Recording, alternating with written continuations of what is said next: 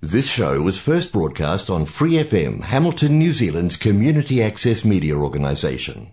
For more information on our lineup of shows and the role we play in the media, visit freefm.org.nz.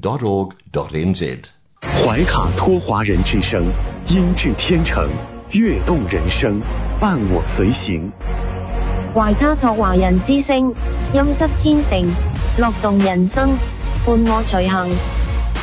You are listening to Waikato Chinese Voices. Follow our radio, share the world. 您正在收听的是 FM 89.0 怀卡托华人之声广播电台节目，我们在新西兰为您播音。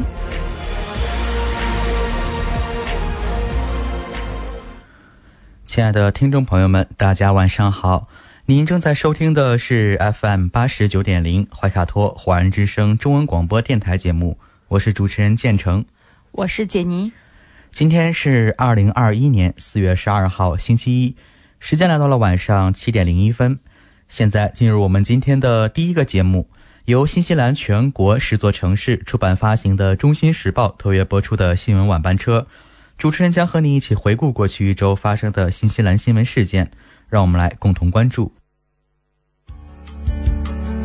天涯不遥远，世界在耳边，声音通四海，资讯传万家。怀卡托华人之声新闻晚班车，聆听中国，感知世界。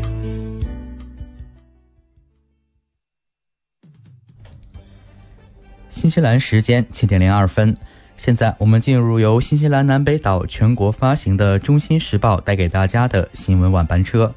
在接下来的10分钟里， 简妮和建成与您一起回顾新西兰国内新闻。我们首先来看第一条新闻，关于今日病情的新闻。今天下午1点，新西兰卫生部召开疫情发布会，卫生部总干事布鲁姆菲尔德和管制隔离设施主管准将吉姆布利斯出席了发布会。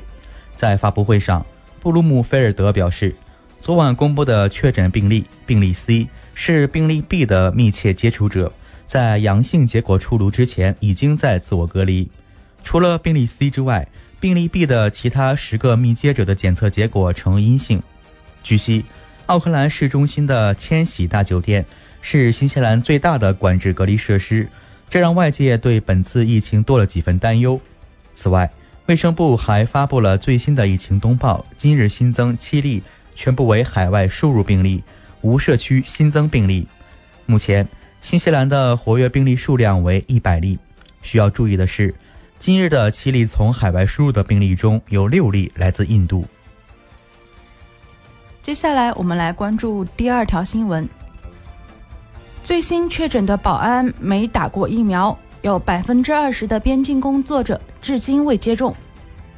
新西兰卫生部总干事布鲁姆菲尔德在今天的新闻发布会上确认，昨天确诊的奥克兰千禧酒店隔离酒店的保安，也就是病例 C， 并没有接种过新冠疫苗，而上周宣布的病例 B 也因个人原因错过了疫苗接种。此外，有消息称，还有 20% 的边境工作人员没有接种过疫苗。布鲁蒙菲尔德表示，大多数工作人员都已经接种。卫生部向所有人都发出邀请，但并不是所有人都愿意接种，但卫生部将确保本月底之前所有工作人员的接种。如果届时还有人不愿意接种的话，将会被安排到其他的岗位。让我们来看一下关于总理对于接种疫苗的最新回复。卫生部迄今还没有确认确诊病例是否接种过新冠疫苗。上周，卫生部确认病例因为个人原因2次错过疫苗接种，但没有公布具体情况。总理阿德恩今天早上表示，有关病例 C 的情况，那今天下午1点钟已经由卫生部发布了，他自己呢已经掌握了一些情况。那阿德恩强调，接种疫苗并不完全防止病毒传播，比如接种辉瑞疫苗后，有 95% 机会不会出现症状。也就是说，不会得病。阿德恩还指出，隔离酒店和边境人员的接种截止日是4月底，在此之前没有接种的人可能会被转移到其他地方工作。卫生部官员则表示， 90% 的边境工作人员已经接种，但无法确定具体人数，因为工作人员处于持续招募状态。接下来我们关注到的是关于新西兰熔断印度航班的消息。新西兰熔断印度航班，印度官方给出正式的回应，针对新西兰临时暂停印度航班的举动，印度政府今日作出回应，称希望禁令不会延长。总理阿德恩上周四宣布，新西兰将暂停印度出发的航班入境，4月11日下午4点生效，截至4月28日。近期印度疫情有愈演愈烈之势，仅周四一天单日新增病例即超过13万。不仅如此，新西兰的输入病例也大多来自印度。为维护新西兰的防疫安全，总理不得不艰难地宣布临时熔断印度航班，并借此机会研究如何改善针对高风险国家旅客入境管理。印度政府现已对新西兰的熔断决定作出回应，外交部发言人希望禁令如期结束，不会进一步延长。让我们来看一条关于奥克兰交通的一个新闻。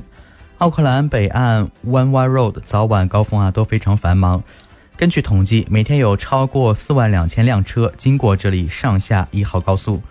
为了让驾驶者不要违章使用这里的公交道，短短 2.3 公里路段将很快装上68个摄像头。奥克兰交通局表示，法律规定驾车者在公交车道内有50米豁免，也就是说，从自家车道出来不得不使用公交道的情况下，必须在50米内离开。交通局合规经理里克·彼得古德表示，奥克兰全市都将使用新科技，因为摄像头只能覆盖100米范围，所以需要多个摄像头同时工作。接下来我们继续来关注到关于疫苗的消息。医管局官员比一线工作人员早接种疫苗遭到炮轰。新西兰新冠疫苗接种工作正在展开中，目前处于第二阶段，为一线医护人员、工作人员及其亲属接种。据悉，截至上周已经接种90200剂。未来一天将突破10万剂大关。根据奥克兰地区医管局的声明，医管局管委会成员是上个月末接种的。之所以让这些高级官员先接种，是为了树立榜样，消除更多人的顾虑，鼓励大家接种。声明还说，医管局早就邀请所有一线工作人员尽早接种。不过卫生部长利特尔表示，让医管局管委会成员先接种的做法并不罕见。他说，在一些大型机构让高级官员先接种，给大家树立榜样的做法无可厚非。让我们来看一条关于住房新政的一则新闻。尽管房价仍居高不下，但在住房新政后已有迹象表明投资者正在撤出市场。上月 REINZ 与独立经济学家亚历山大展开一项联合调查，结果发现有 41% 的地产中介认为投资者正在流失。不过投资者减少并未对房价造成影响，近 56% 的中介称价格仍在上涨，其中2/3认为错失恐惧是推动需求的主要原因。在亚历山大看来，住房新政已发挥明显作用，但需要注意的是，投资行为早在去年12月就已经有所放缓。自央行确定将投资置业的首付比例提升至 40%， 市场就释放出多个缓和信号。而在3月23号住房新政出台后，缓和形势进一步加剧。然而就总体而言，住房交易的市场热度仍在保持在高位，大量买家和卖家希望静待事态发展。最后我们来关注到疫情期间就业形势最好的地区新鲜出炉。根据统计局在上个月发布的新数据显示，新西兰2020年第四季度的 GDP 下滑 1%， 尽管 1% 的降幅要大于预期，但经济学家卡梅伦表示，新西兰很可能已经摆脱了经济衰退。根据统计，失业率在今年1月达到峰值，有21万3852人失去工作，自那以后这一数字每周都在下降，目前为20万2848人。虽然这一数字依然远远高于疫情爆发前的14万5千人，但形势已经开始好转。值得一提的是，不同地区就业情况的差异很大。数据显示，就业补助领取比例最高的地区是北地大区，有 10%， 排在第二的是吉斯伯恩 9.8%， 紧随其后的是丰盛湾 8.7%， 西岸大区 8.7%， 和怀卡托 7.6%。 领取就业补助比例最低的地区是查塔姆群岛，有 3.5%。以上就是今天新闻晚班车的内容，接下来将进入每周一晚上的纽华好物，更多精彩马上回来。您正在收听的是怀卡托华人之声，调频立体声 FM 89.0，这里是新西兰中文广播电台节目。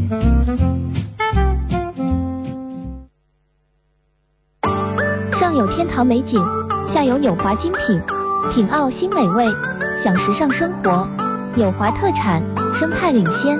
欢迎进入纽华好物花园，让我们一起种草吧，选全球特产，还看纽华好物。各位怀卡托华人之声中文广播的听众朋友，主播奥斯卡问候大家晚上好，感谢您继续关注我们的节目。从2021年开始，怀卡托华人之声迎来了一位全新的品牌嘉宾，我们请出新西兰纽华特产的好物推荐官，和收音机前和正在线上收听节目的新老朋友们认识一下。大家好，这里是纽华好物，我是你们的种草师小牛，今后就由我来给大家种草啦。小牛晚上好，很高兴在今后的每周一与您共同为听众朋友带来我们的纽华好物。没错，纽华好物是一档介绍新西兰本土特产的栏目，其中纽就是代表英文音译的纽西兰，也是华人朋友习惯发音的新西兰，而华自然就是中华大地了。纽华特产的名字太有意义了，收音机前和正在线上收听节目的听众朋友，通过哪些渠道可以了解我们纽华特产呢？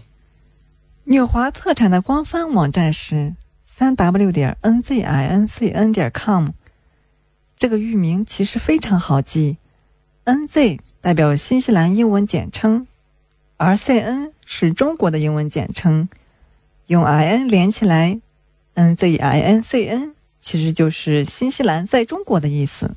没错，还有一个更简单的办法，听众朋友无论您用谷歌还是百度搜索纽华特产，点击排名第一个搜索结果就进入我们的官方网站了。是的，大家有什么不明白的也可以添加我们的微信号，纽华的汉语拼音全拼 NIUHUA， 很乐意为大家解答。当然大家还可以通过每周全国出版的中信时报醒目的位置，找到纽华特产最新最全的整版促销海报。线上购物的确是在疫情期间保证自己和他人健康的安全方式。小牛，我们消费者在纽华网上购物的时候，在支付环节也会更方便吗？是的，主持人这个问题相信大家都很关心。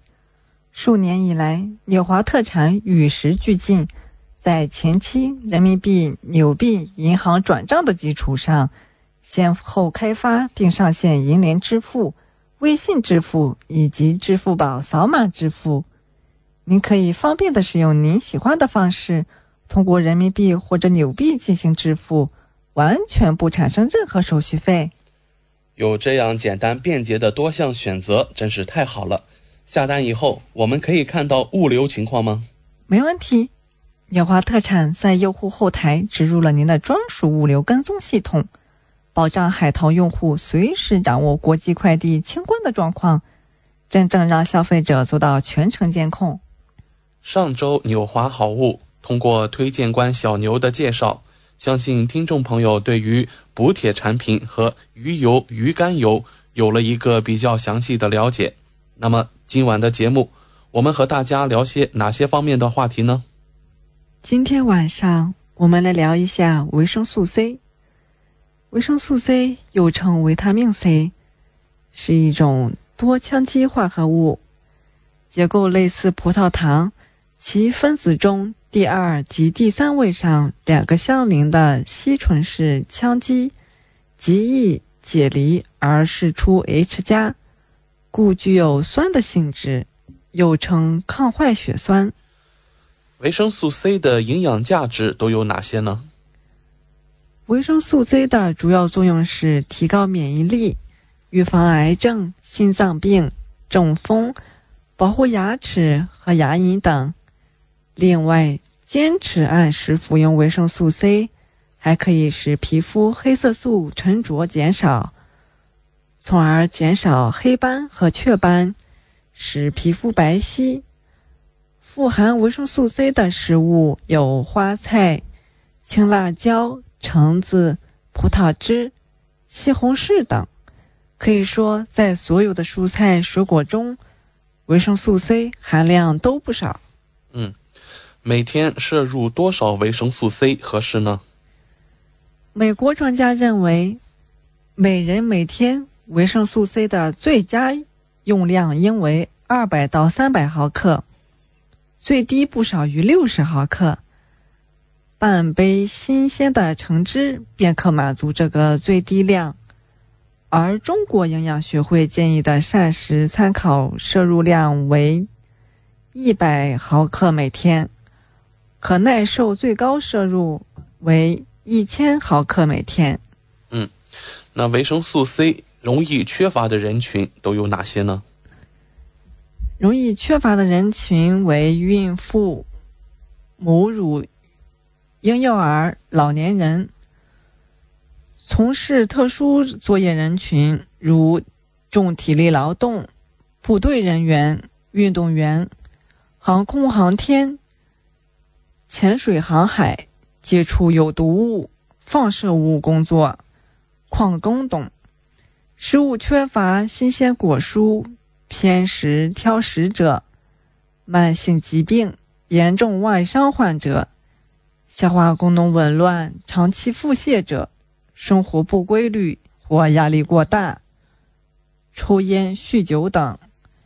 长期服用某些特定药物，如雌激素、肾上腺皮质激素、四环素、降钙素、阿司匹林、矿物油等人群。维生素 C 缺乏症是怎样的病呢？维生素 C 即抗坏血酸，所以维生素 C 缺乏症又名抗坏血酸缺乏或坏血病。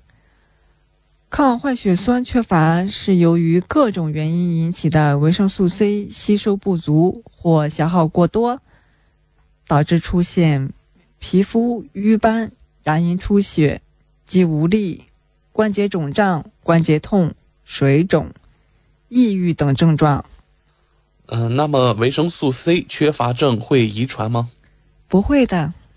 维生素 C 缺乏会有哪些表现？如果抗坏血酸摄入不足，一般在3个月后开始出现症状，包括皮肤瘀点、淤青、牙龈出血、牙齿松动脱落、毛发卷曲、毛囊角化、关节肿痛、疲倦、肌肉无力、眼石、面色苍白、水肿、抑郁、多疑等。维生素 C 缺乏症会引起什么并发症和并发疾病呢？维生素 C 缺乏的话会贫血，儿童骨骼、牙齿发育障碍，伤口愈合不良。为什么会发生维生素 C 缺乏症呢？人类主要是通过饮食来摄入维生素 C 的，食物中的维生素 C 会被人体的小肠吸收，参与机体内的各项活动。多余的维生素 C 通过肾脏排出体外。此外，婴儿的维生素 C 主要是通过母乳获得的。上述各环节出现问题，就会导致维生素 C 缺乏。维生素 C 摄入不足，常见于营养不良、生活贫困、饮食缺乏蔬菜水果的人群，以及人工喂养的婴儿。维生素 C 吸收不良，常见于胃酸缺乏、消化不良、长期腹泻的病人。维生素 C 消耗过多，常见于反复感染、长期发热、做过大手术的病人。诊断维生素 C 缺乏症需要做哪些检查呢？初步检查包括血常规和外周血图片、血清抗坏血酸、白细胞抗坏血酸、全血抗坏血酸、膝关节和手腕 X 线检查。其他检查包括膝关节、手腕和掌骨的磁共振检查、骨髓活检查等。谢谢小牛的介绍。哪些疾病和维生素 C 缺乏症表现比较类似呢？血液病、血液肿瘤、紫癜、脑膜炎、骨病、淀粉样变都可以和抗坏血酸缺乏出现类似的症状表现。维生素 C 缺乏症一般会去看哪个科室呢？那要看营养科或血液科啦。维生素 C 缺乏症怎么治疗呢？要治疗多久？需要补充维生素 C。 儿童需要服用维生素 C 每日1到3次，每次100毫克，持续治疗1周，之后改为每次服用100毫克，一日一次，持续治疗数周，直到病人完全恢复健康。成人需要每日300到1000毫克，分次服用，持续治疗1个月。局处导致抗坏血酸缺乏的病因，注意营养补充，多吃蔬菜水果。治疗胃肠道疾病，治疗感染发热、戒酒戒毒等。维生素 C 还有哪些常见的副作用呢？按照医嘱推荐的剂量和疗程服用，一般不会有副作用。如果服用过量，可能会出现腹泻、腹胀、皮肤发红、发亮、头痛、尿频、恶心、呕吐、上腹痛、肾结石。维生素 C 缺乏症可以被完全治好吗？会不会复发呢？是可以完全治好的，在开始治疗24小时内，症状就会有所改善。皮肤瘀斑和牙龈出血的症状会在数周内消失，但如果不注意营养，食物缺乏、蔬菜水果、抗坏血酸缺乏，就可能复发。好的，那维生素 C 缺乏症会有后遗症吗？维生素 C 缺乏会引起后遗症，主要出现在儿童身上。由于维生素 C 缺乏会引起出血和骨骼病变，儿童患者常常因为骨膜下出血而导致下肢假性瘫痪，表现为肢体肿胀、压痛、髋关节外展、膝关节半曲、足外旋，像青蛙一样的姿势。此外还会出现牙齿松动脱落等。还有一个关心的问题，维生素 C 缺乏症会不会影响生育呢？一般是不会影响生育的，抗坏血酸缺乏症很好治疗，很快就会痊愈。那维生素 C 缺乏症会不会影响日常活动，比如运动还有高原旅行呢？会影响的，建议完全治愈后再恢复正常活动。哦，那这么说，小牛，维生素 C 缺乏症的病人在生活上要注意哪些方面呢？不能盲目的长期大量服用维生素 C， 以免维生素 C 补充过量，应该遵循服从医嘱服药，多吃富含维生素 C 的食物，比如水果、西红柿、土豆、甘蓝、西兰花、草莓、卷心菜和菠菜等，改进烹调方法，减少食物中维生素 C 的损失。比如蔬菜先洗再切，切后马上就要炒，旺火速炒，炒后马上就吃，适当加一点醋，挂糊勾芡。能生吃的蔬菜水果洗干净后尽量生吃，蔬菜水果要选新鲜的，买回家后不要放太久。有没有办法可以预防维生素 C 缺乏症呢？这个是有办法预防的，要注意营养搭配，均衡膳食，饮食中不要缺了新鲜的蔬菜水果。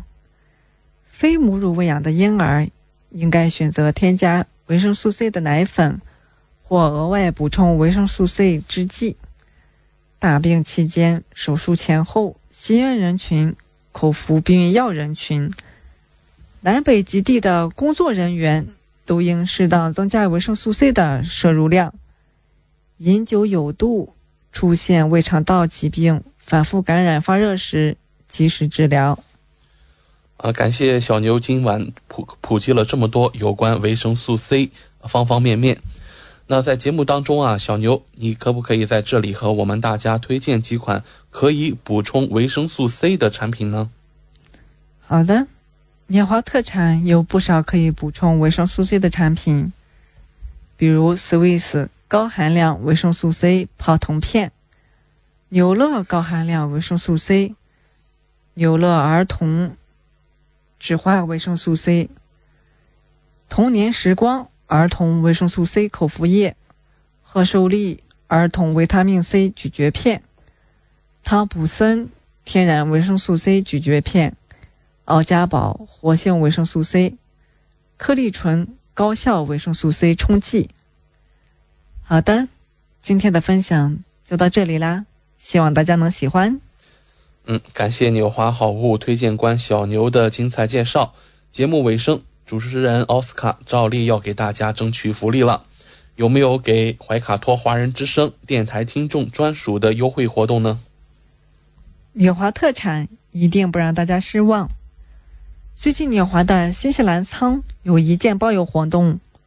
首先，只要您在纽华特产网站注册自己的账号，系统将会直升一级 VIP 账号，不需要通过任何前期购买加购，就可以直接看到比注册前更优惠的实体价格。同时，您购买的数量越多，会员体系升级的越高，后台看到的价格体系就会更好，真正让利于消费者。尤其现在疫情期间，政府鼓励大家非必要不外出，因此纽华特产希望通过这种方式鼓励大家在线上消费的行为，减少病毒传播的机会。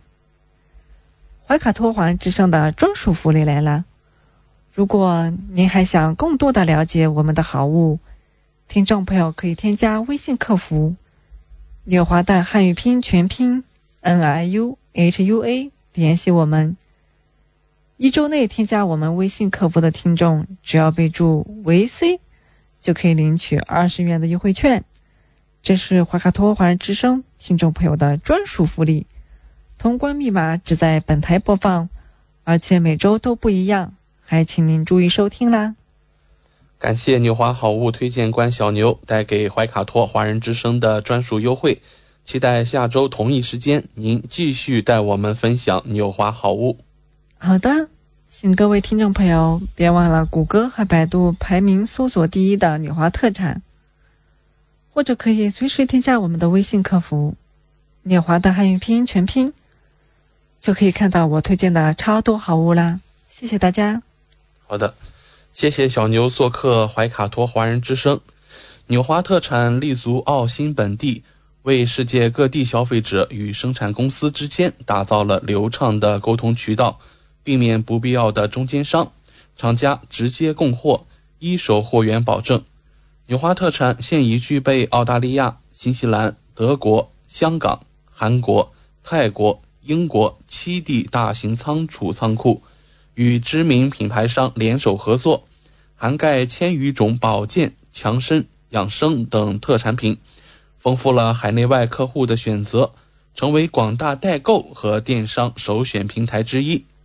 请大家每周一晚7点10分锁定怀卡托华人之声，我们和纽华好物推荐官小牛在这里不见不散。上有天堂美景，下有纽华精品，品澳新美味，享时尚生活。纽华特产，生态领先，欢迎进入纽华好物花园，让我们一起种草吧。选全球特产，还看纽华好物。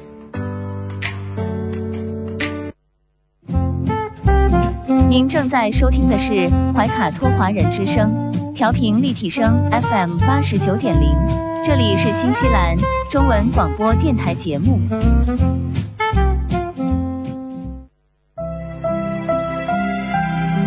专业缔造完美成功，赢得信赖。房产资讯大餐，诚意邀您共享新的港湾，梦的家园。房产买卖保驾护航。汉密尔顿销售冠军，金牌地产中介。买房卖房，找月兰。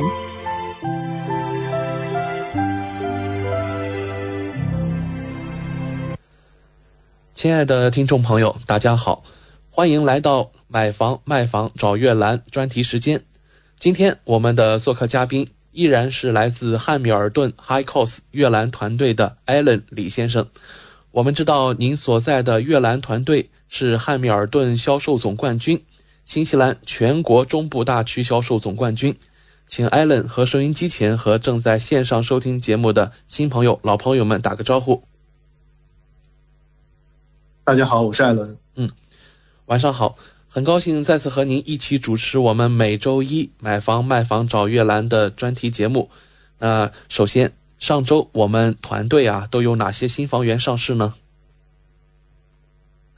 是的，上周的时间是比较短的，只有4天工作日。那么我们依然是马不停蹄的上马了，5套新的房源。对，下来给大家一一介绍一下。第一套呢是12号 Custom Way Flagstaff。那么这个呢是在 Flagstaff 新区的一套4房2卫双车库的房产。5尾街区，土地面积超过800平，有822平，室内建筑面积呢231平，开放式厨房的设备也是非常齐全的，有这个 stone bench top， 然后还有这个中央岛台，然后步入式橱柜收纳。那么4间卧室呢也是包含了一个主人套，还有一个特别设计的办公区域，这个是非常好的。这个房子呢希望大家来看的时候呢会注意有一些小细节的地方，因为这块土地的形状是一个长条形的，那么这个房子它造的形状也是长条形的，这样就导致了它整个房子的采光是非常的棒。因为就是大家知道你这个房子它越窄，那你两边透光性就会更好。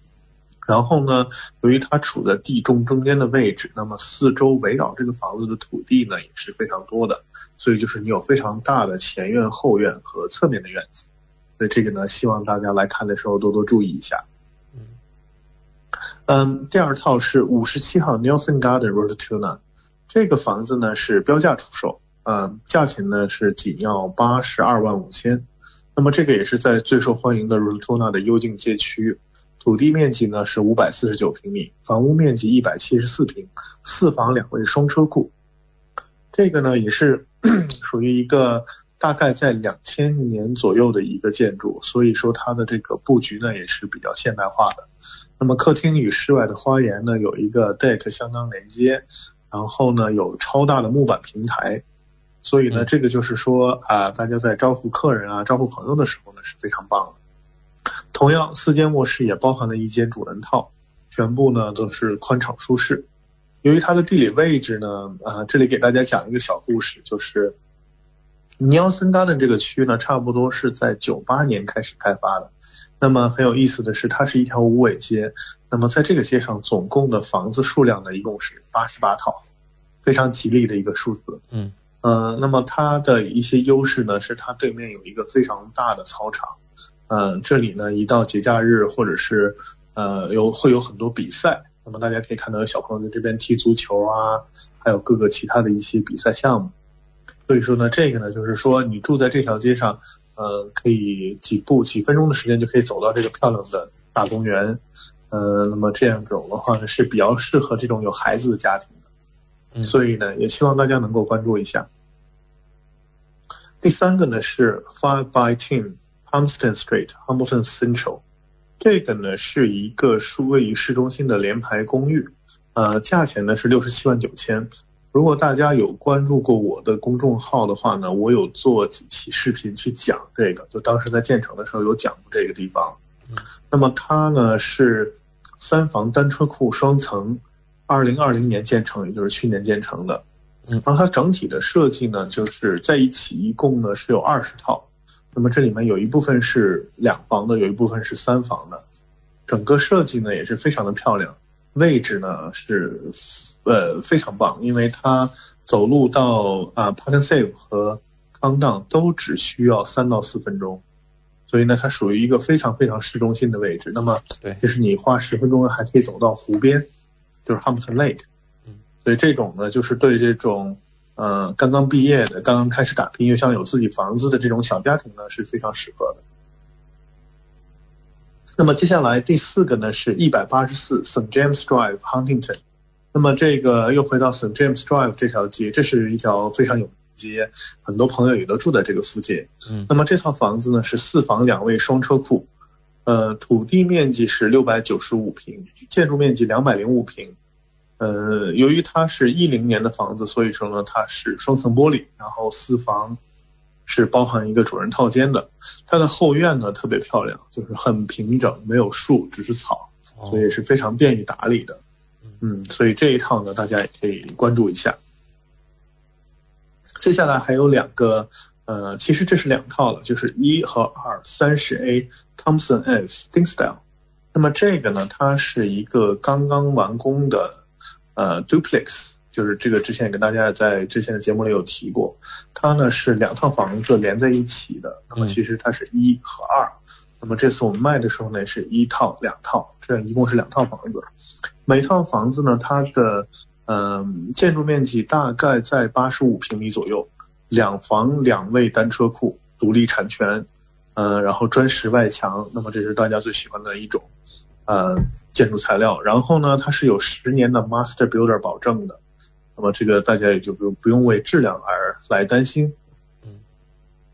然后客厅和这个它在客厅里面呢是有冷暖空调的，然后厨房呢也是采用了这全套的 Bosch 电器，所以这些用的品质啊什么都是非常棒的。2间浴室呢也是均为全瓷砖的淋浴房，这种大家也能知道，就是在这种特别好的房子才会用到全瓷砖，那么容易打理，2个呢也是非常的美观。位置呢也是非常棒，就是在 Dingsdale， 这算是一个传统的老区，那么它呢离高速和市中心的距离都不算远，所以生活起来是非常方便的。这就是上周我们新上市的房产。好的，通过您的介绍，我们看到可以说汉密尔顿东西南北各个方向都有新房源上市。那么请关注的朋友可以通过咨询阅览团队来获取更多的消息。那还要请教Alan， 那么我们上一周的团队的销售状况又如何呢？上周的销售状况也是非常不错的。对，那么我先给大家介绍一下销售状况，然后呢我还再着重介绍一下里面2套房子，因为我觉得这个是非常想跟大家分享一下。好的。那么第一个呢是一套位于 Toprey 的农庄，也就是 Lifestyle， 那么土地面积8700平，然后建筑面积呢有差不多380平，最后的价格是210万。非常不错的一个价格。我在后面会跟大家详细介绍一下这套房子。我觉得这个就是对大家来讲呢，在以后选房子的过程中呢，是可以去参考这些点，那么就可能你更容易去选到自己称心如意的房子。那么第二个呢是90 Fairville Street Charwell， 这个我上周有跟大家提过，也是刚刚上市的一个3房的房产。那么我也当时说过，我说这个房子应该是会很快卖掉的，那么事实上也是这样，我们只是做了一个 open home，然后呢有多组买家过来，就是非常感兴趣，最后呢一共是收到了六份合同。那么到最后是以73万1,600的价格无条件售出，所以呢这个是非常的快，也就是不到1周的时间就卖掉了。那么接下来还有一套呢是312号 Garden Road， 这个我跟大家也提过，我说这套也是肯定会很快卖掉的。那么事实上也是这样，我们做了一个 open home， 然后就收到了5个合同。那么最后呢是以675,840的一个价格成交了。这个数字呢可能有点奇怪，那么我等一下会跟大家讲一讲为什么会是这样一个比较奇怪的数字。好的。那么最后我们还有一套在这个 Dinsdale 区的一个开发盘，也是很幸运的拿到了。那么最后的价格呢也是在110万左右。这就是上周我们的销售情况。好的，谢谢。您在刚才的节目中其实留了几个小悬念哈，艾伦，那请您和我们展开讲一讲好吗？是的，那么也是我想今天跟大家分享的东西。对，那么第一套我刚才有跟大家讲的是在这个 Toprey 的一个 Lifestyle， 对，那么这套呢是卖了210万。其实这个呢是我们团队的另外一个同事 Jono 他带的客人去买的，但是这个房子呢我去过很多次，因为我有带差不多6组朋友有去看过这个房子。那么这个房子呢其实给人这个位置可能我不知道大家知道不知道，在 Hamilton 往奥克兰方向 1B 的路上呢有一个地方叫做 Candyland。那么这里呢其实它是一个做糖果的地方。是的。那么其实很多老的 Hamilton 人或者是在这边长大，他们都是知道这个地方的。那么当年呢也是非常红火的一个地方，因为在那里有很多那个糖果展，还有一种各种可以买各种各样的糖果。对。那么由于后来它经营不善呢，也这个糖果厂也是倒闭了。那么这次说的这套房子呢，它其实是在这个糖果厂旁边的一个新开发区。实际上也不算是新开发区，它大概的时间应该是在2016年左右时候开发的。那么当时呢它这个整个小区差不多开出来的40多块地就全部是这种 lifestyle。 那么它有一个很特别的名字叫做 Red River。 为什么会叫 Red River 呢？是因为这个整个开发区呢后面呢其实它是有一条小河的，那么这个河水的颜色是红色的，所以呢他们就把它叫 Red River。 当然为什么会是红色呢？是因为这条小河呢它其实是沿路很多农场，它的这个也不能算废水吧，就是这个农场从农田里面流下来的这些水会从这个河里流过，因为这里面它会带一点泥沙，所以它整个颜色就是红色的。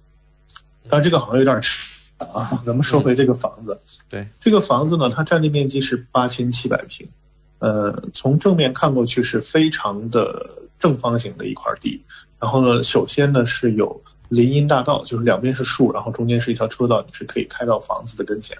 那么在左手边这块地呢，它是有一棵非常大的大树在这个地的一个角落的位置。然后呢剩下呢就是全部是这种非常好看的草坪，然后它有一些园艺在里头。然后右手边呢它是一块地呢是做了一些硬化处理，那么实际上你可以在上面去停车呀，开车呀，还有打球啊，就是这种可以进行一个室外活动的地方。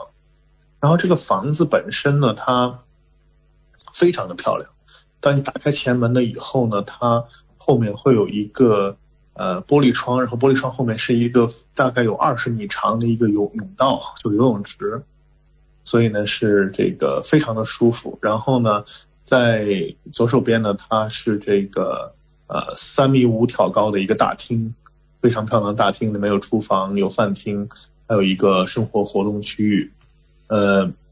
然后它其实呢是说细节的话呢，这个有机会大家还是上网去看一下，因为它的细节的点特别多，咱们几分钟说不完的。它比较有意思的一些地方呢，就是它在后面这块，这个房子旁边的车库是分开的嘛，那么在它的车库旁边是有一个停机坪的，也就是说实际上是可以停直升飞机的。这种是比较少见的，我相信大家应该是说比较少见的。对。然后呢，它在这个整个房子的后面呢，它由于背后背靠的呢是比较大的农场，所以呢就是这种视野是非常开阔的。然后整体当我看到这个房子，我的一个感觉呢就是特别想去买它。咱们先不管价钱多少钱，你为什么会非常想买呢？就是说当您的孩子在4岁5岁刚可以到处乱跑的时候呢，你可能在心里面会非常期望去买到这样一套房子，他们可以在前院奔跑，他们可以在草丛里玩耍，他们还可以去游泳，然后他们还可以去就是去跟着爸妈一起去，跟爸爸一起去修车，做一些机械类的工作。那么实际上这一个房子呢给你提供了所有的场地和所有的场景，也就是说从小朋友4岁开始到15岁、16岁，到他们真正就是准备离开家呢，那他们会度过一个非常快乐的童年。这就是我的感觉，就是说当你看到这个房子，你会觉得啊，我为了我的孩子，我会想去买这个房子。所以这里面呢，可能有一个点就是说，大家在挑选房子的时候呢，升值是一方面了，当然我们是需要考虑升值，但更多的是说你买房子的目的是为了享受生活，那么怎么样能够让你去真正的去 enjoy 和这个感受到这些东西呢，这才是最重要的点。所以我也是觉得大家以后在看房子的时候呢，可以去设身处地的想一想，当我住进来以后是不是能给我的生活带来非常大的改变，那么会不会让我的生活变得更方便更便利。那么我觉得这些东西呢是非常有必要好好考虑一下的。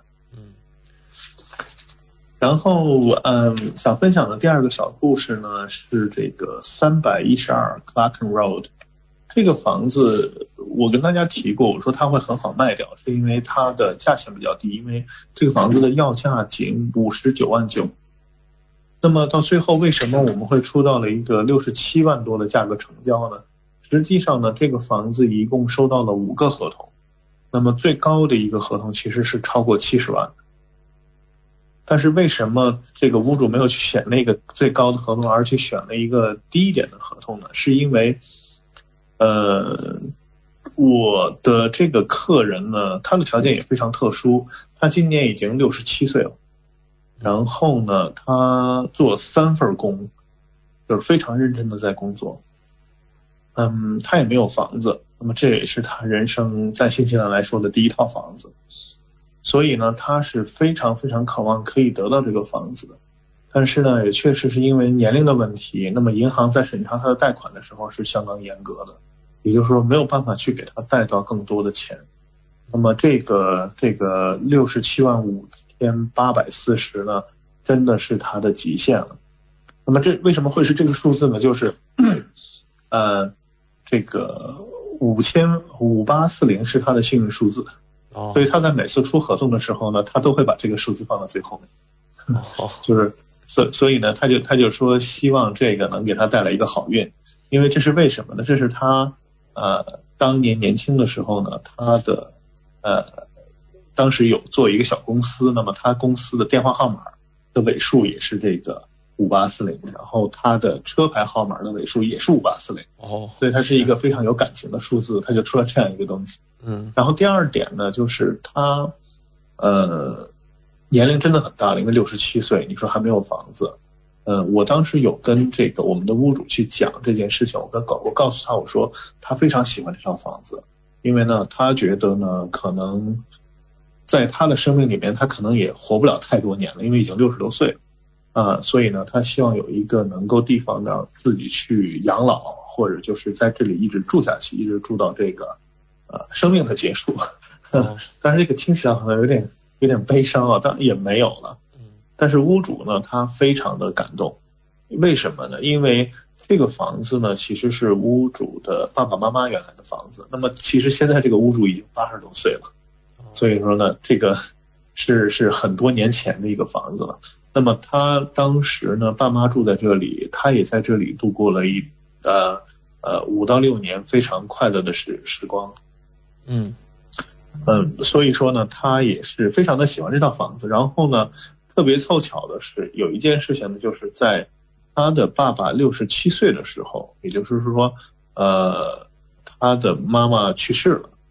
所以说呢他当时也是陪爸爸在这个房子里度过了这个一年多的时间，也就是帮着去开解爸爸的一个心结嘛。那么他对67的这个数字本身也就特别敏感，然后刚好我这个客人呢也就是67岁。所以我给他讲了这样一个故事，就是说他希望能够买到这套房子，然后在这里度过半年。那么后来屋主呢也是非常的感动，觉得就是有点像这种命中注定会有这样一个人出现。就是他会很开心把自己的家，其实就是他们家的这个房子来交到这样的一个买家手里面，也希望他能这个在这里开开心心的继续生活下去。所以这是为什么他放弃了更高的价钱，来选了一个比较低的价钱。所以这件事情让我感觉到，我就说其实作为一个中介，我们卖房子也好，买房子也好，其实能够帮助到人才是最重要的。那么通过这件事情，我们是帮助到了两个家庭，那真的是很开心的一件事情。我觉得这个可能更我们真正的意义在这里吧，就并不是只是为了挣钱，而是为了去能够帮助到别人。所以这个是我非常感动的一件事情。是的。那在所以这就是要跟大家分享的故事。我们也想说啊，通过 Alan 今天又带给我们两个精彩的小故事啊，可以看出来第一个道理啊，就是说我们买房子不仅是说人生的一笔投资哈，更可能是对于我们未来人生的一个品质的提升。所以说我们买房的时候要顾及到方方面面，比如说我们的家人、我们的父母、我们的小孩，可能都要考虑到把这所有的因素考虑当中。那第二个，我们今天通过这个小故事啊，可以听出来艾伦啊是一个非常善于观察买家和卖方的一个这样说的一个心理的人吧。我感觉你简直是个心理大师啊，您可以把很多生活的小细节都发掘出来。是不是可以这样说，您对于这个人生呢，对于这个买家的这个关怀啊，也是您走向今天这个成功之路的一个重要因素呢？应该说这个其实买卖房子的一个出发点呢，就是我很想帮助到别人，就是帮助到你卖掉房子，也想帮助到你买到合适的房子。那么这个应该才是最成功或者是最开心的地方。好的，那 Alan 还是在您这个节目结束前的尾声，请您把自己的联系方式和我们大家来沟通一下吧。好的，我的电话号码是021349922，那么大家可以短信给我，或者是在微信里面搜索这个号码也是可以找到我的。好的，谢谢。非常感谢艾伦和我们分享了一周最新的房地产资讯。还是那句话，买房卖房找我们悦兰团队，一定让您寻求到心目中的温馨家园。感谢艾伦做客我们今晚的节目。谢谢大家。好的，谢谢您，我们下周老时间见。专业缔造完美成功，赢得信赖。房产资讯大餐诚意邀您共享，新的港湾，梦的家园，房产买卖保驾护航。汉密尔顿销售冠军，金牌地产中介，买房卖房找悦兰。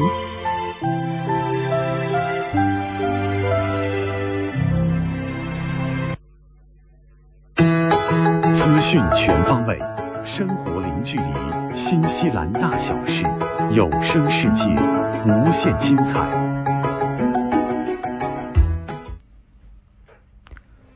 亲爱的听众朋友们，大家好，很高兴在这个寂静的夜晚和您在空中电波相会了。现在我们来到了新西兰大小事节目单元，在这里我们和听众朋友们分享发生在怀卡托周边以及新西兰全国的大型活动资讯，希望今天的节目能够带给大家一丝轻松和惬意。嗯，没错。那正在直播间的是主持人简妮和建成。那就像刚刚我们说到啊，我们会在这个节目分享发生在怀卡托周边以及新西兰全国的大型活动资讯。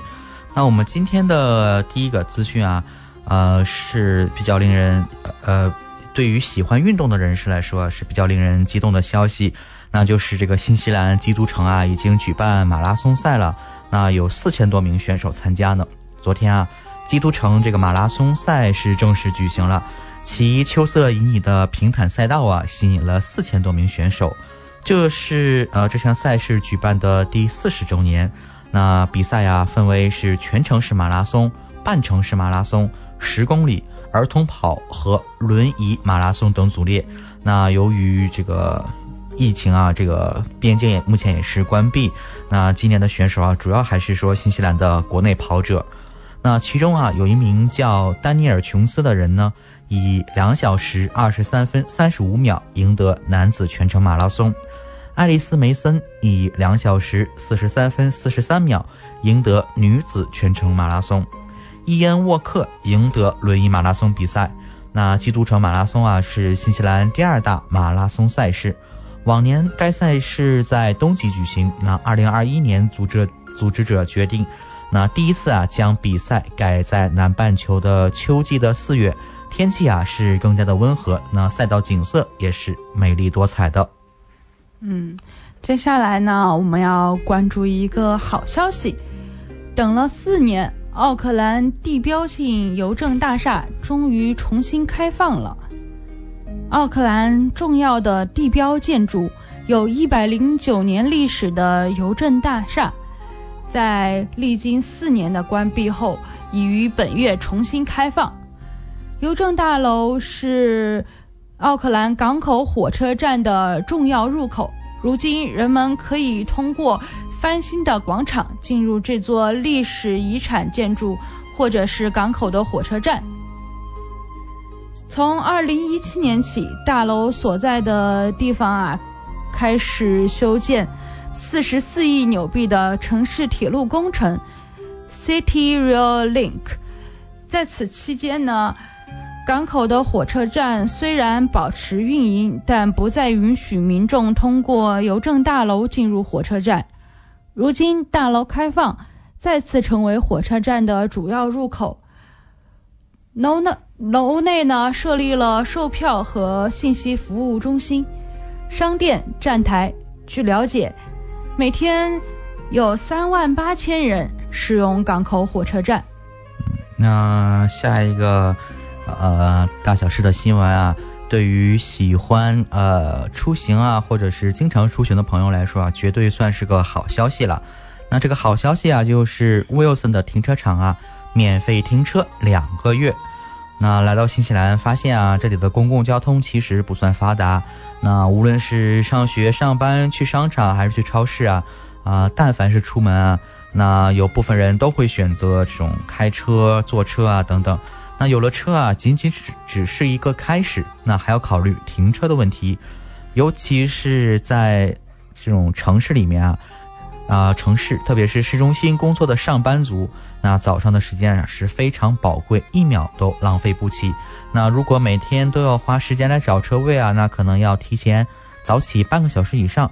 那因此啊，很多人会选择把车停在 Wilson 的停车场。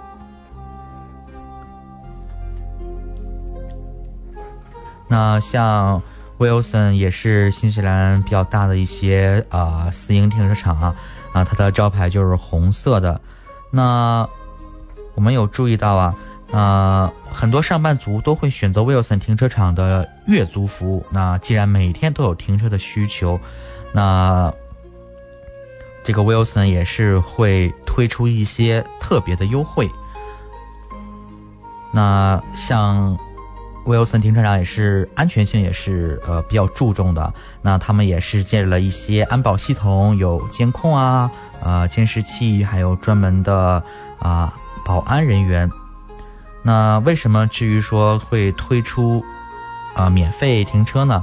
那 Wilson 的停车首席执行官理查德就说了啊，他说我们理解今年啊这种大衰退带来的这个影响还没有完全结束，那许多个人和商家的经济状况啊都大不如前，所以他们想尽他们的力量来缓解这个冲击，那对于个人和商家来说啊都是一个双赢的局面。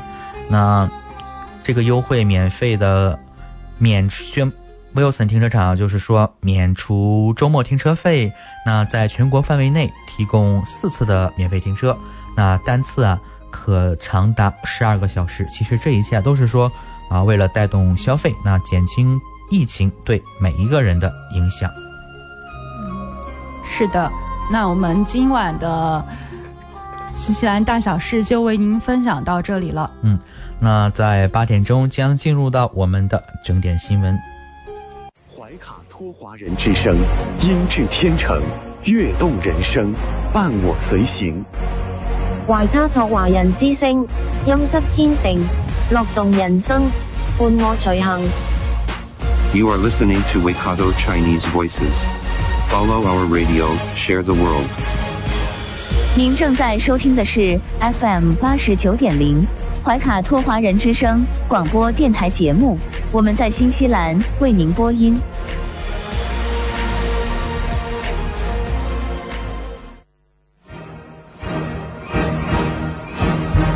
观点改变生活，动态触手可得。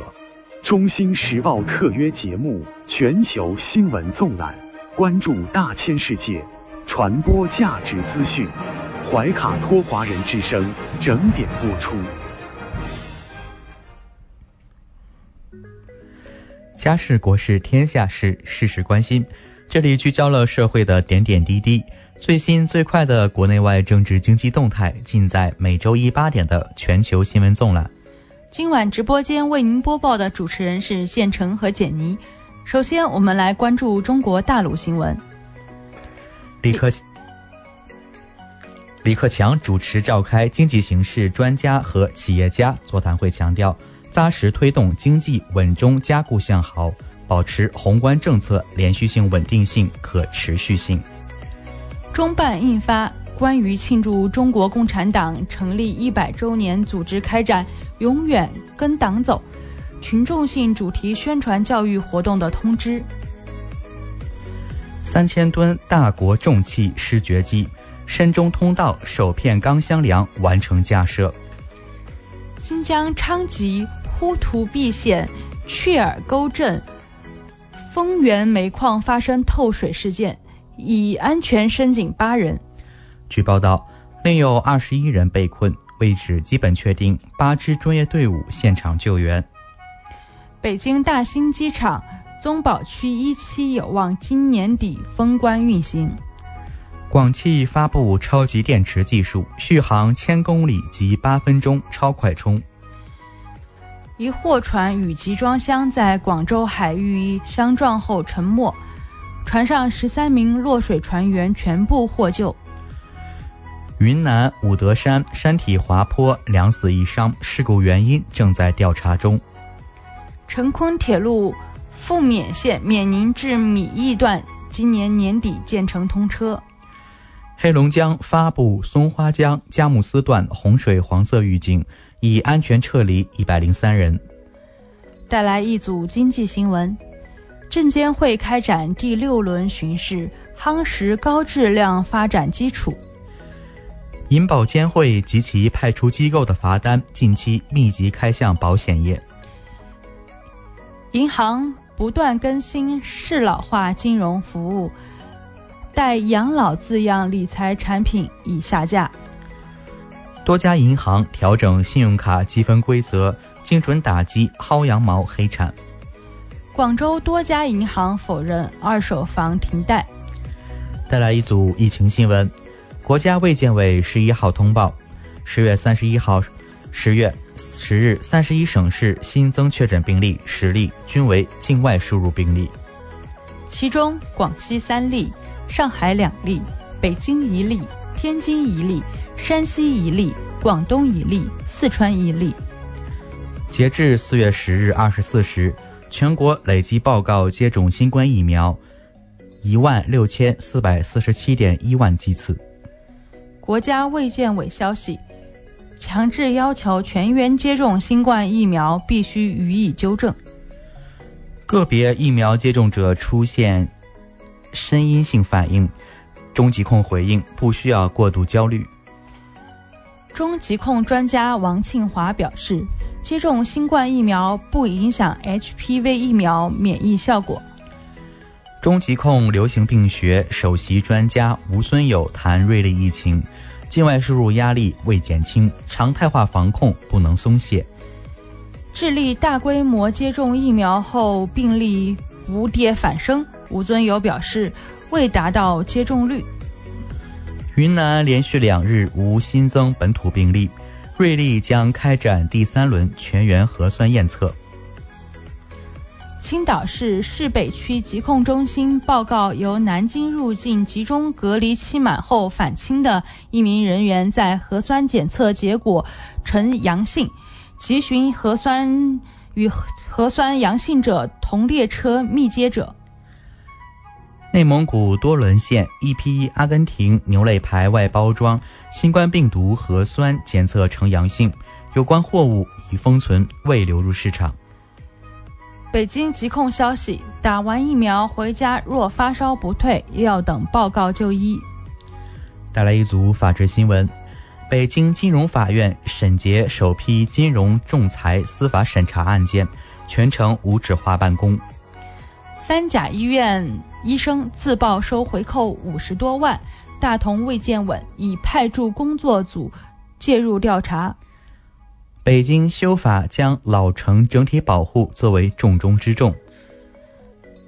带来一组军事新闻，4月15日8时至18时，4月17日6时至13时，黄海部分海域将进行军事演习，任何船只在上述时间内不得进入相关海域。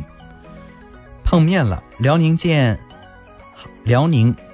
舰航母和美国军舰在菲律宾海近距离相遇。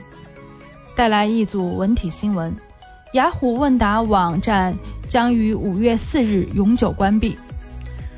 元气森林因宣传零蔗糖致歉，没有说明零糖和零蔗糖的区别，将包装改零蔗糖为低糖。民政部确认河北省河间市等单位为全国婚俗改革试验区。百家数字出版精品项目县里建党百年专栏上线启动。第39届中国洛阳牡丹文化节10日晚在古都洛阳开幕，国际友城以连线或视频形式表示祝贺。三峡库区延续5000年遗址考古专著中县中坝4月10号在北京首发。福建发现恐龙舞池，恐龙足迹石化达364枚。山西北白鹅周代墓地出土文物展出，一眼穿越2700年。2021西安城墙国际马拉松10日清晨开赛，4000名高手决战城墙之巅。北京冬奥会倒计时300天，冰上测试活动紧锣密鼓。北京国际电影节将于8月14日至21日举办。北京延庆氢能产业园2期项目开工，将为冬奥会150辆氢燃料车提供气源。迪拜世博会中国馆动画短视频大赛10日在沪启动。联想集团董事长兼 CEO 交大86届计算机校友杨元庆向上海交大捐建高性能计算中心。河北邯郸一景区扣留700多名学生，景区回应因场地占用、大量垃圾乱扔、广场卫生间部分设施损坏等问题。辽宁大连有序开放剧院、娱乐等文娱场所人数限制。敦煌一景区设骆驼红绿灯，绿灯骆驼走，行人绿灯走。新疆兵团第一师阿拉尔市办杏花文化旅游节，游客畅游万亩花海。带来一组港澳新闻。香港11日新增13例确诊病例，其中2例为本土病例。友爱村楼增至6人确诊。香港特区政府政务司司长张建宗表示，香港居民应身体力行，履行维护国家安全的义务。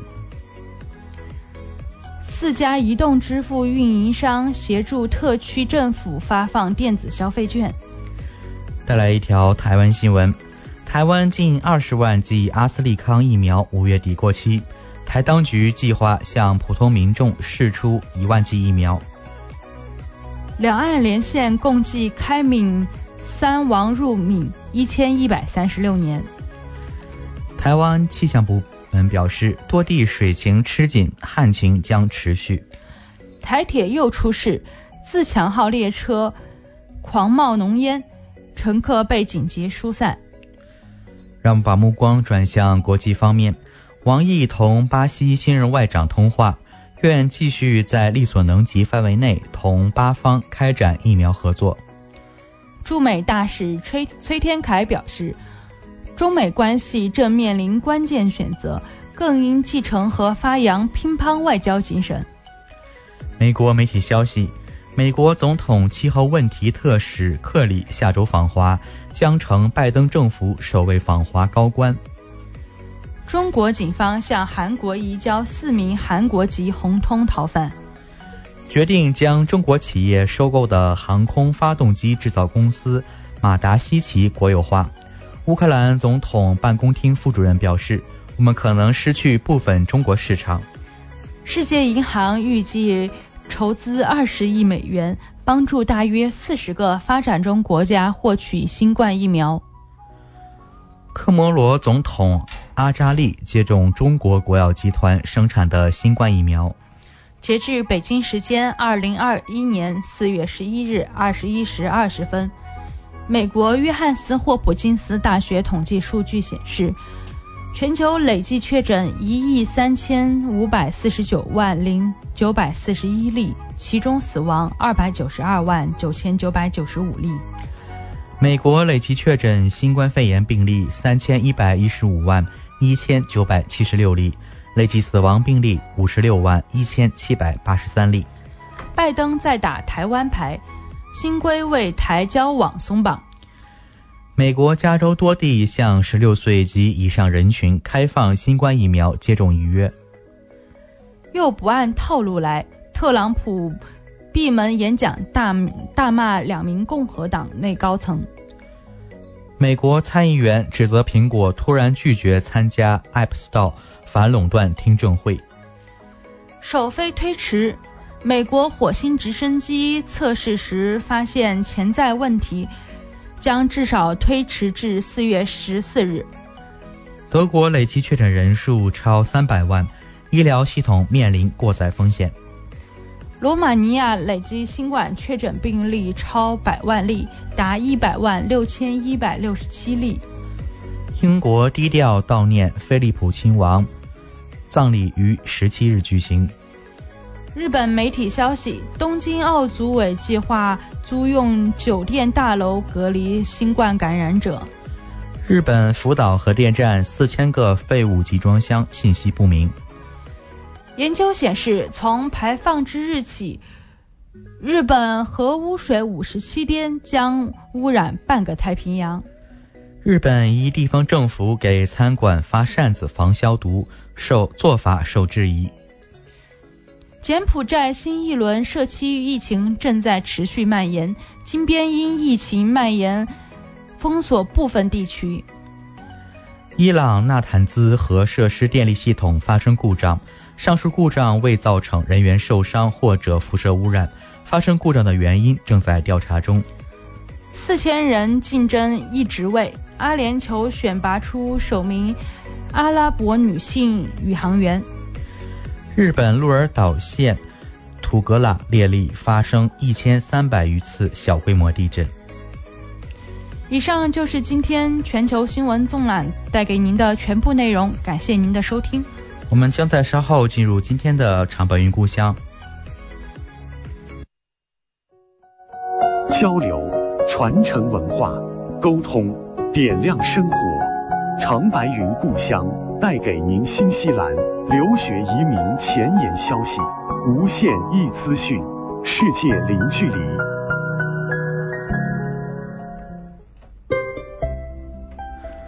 感谢大家继续收听怀卡托华安之声的节目，现在是长白云故乡节目时间，我是主持人建成，我是简妮。那在接下来的15分钟的时间里啊，我们将和大家一起来聊一聊有关新西兰留学和移民方面的话题。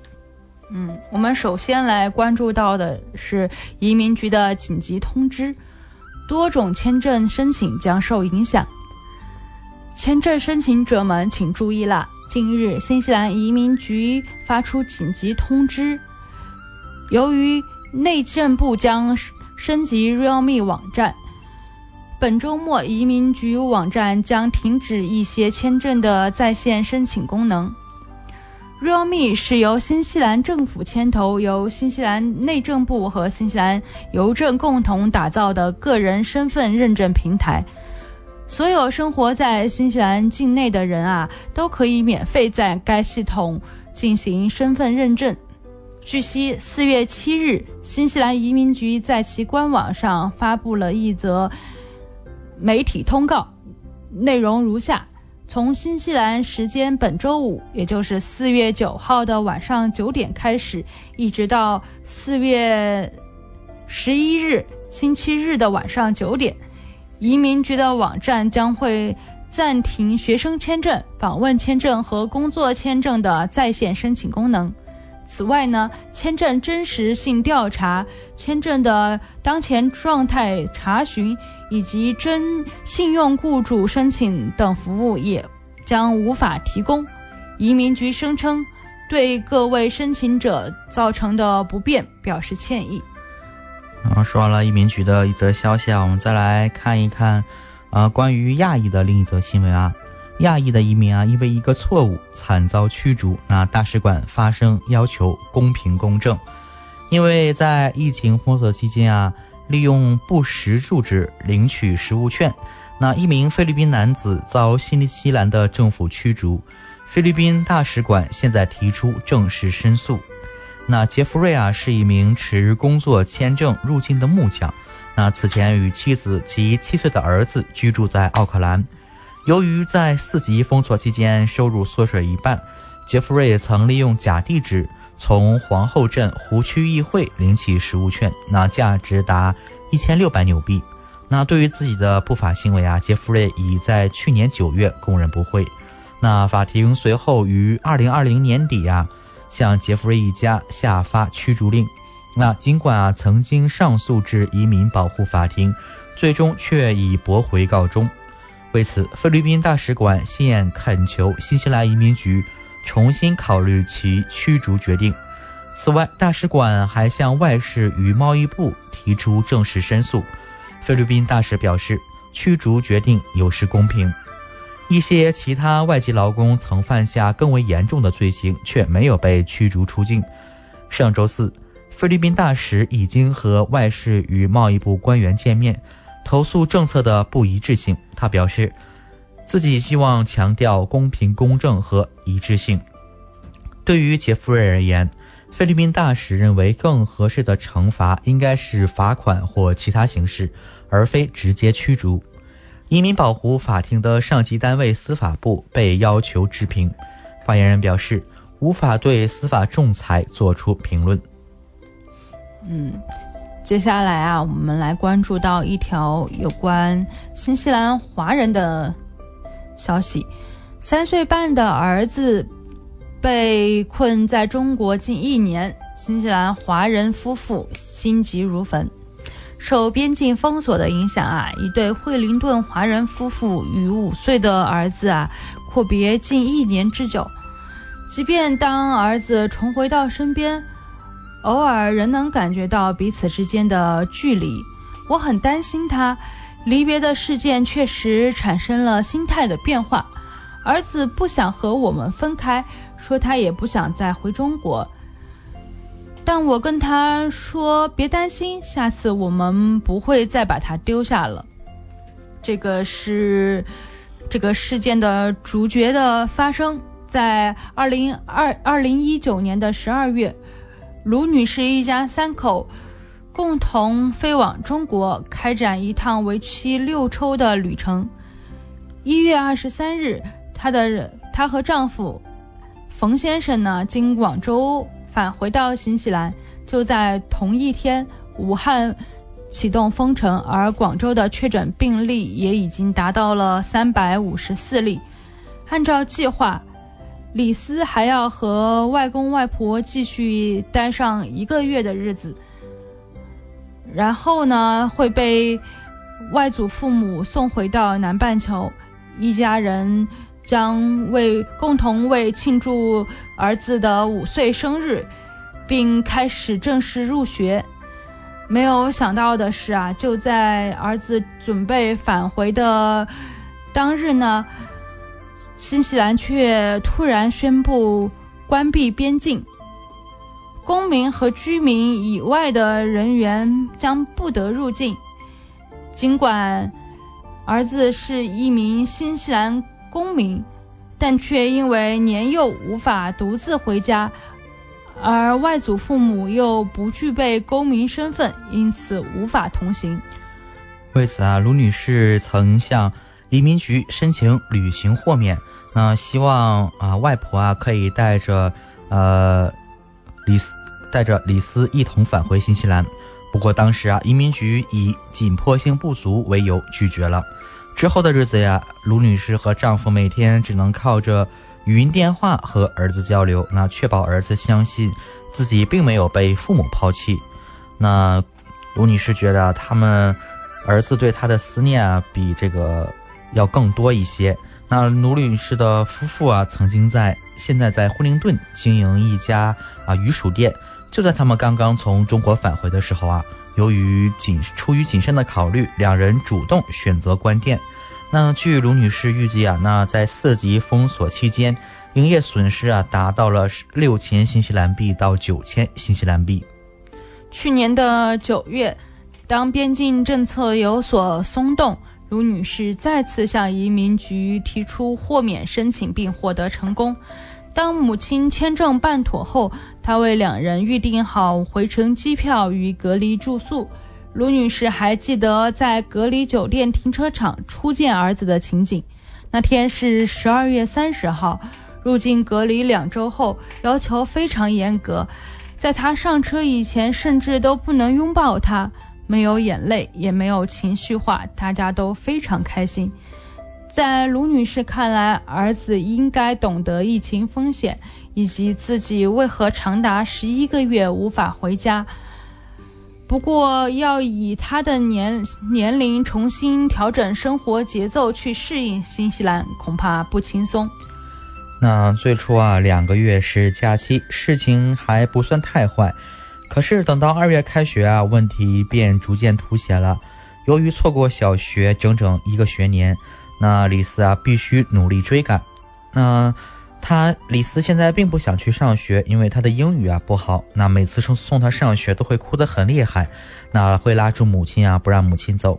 在上个月，李斯迎来了自己的6岁生日。那与此同时，他在学校的表现也开始出现起色，那非常神奇啊，就好像在他6岁生日那天，事情啊就突然变化了。虽然李斯在阅读和写作方面仍落后于同学，但卢女士希望李斯可以在接下来的2个月中迎头赶上。在子女教育方面，她认为新西兰和中国的父母态度并不一致。通常情况下，卢女士和丈夫会敦促儿子努力学习，现在却有所调整。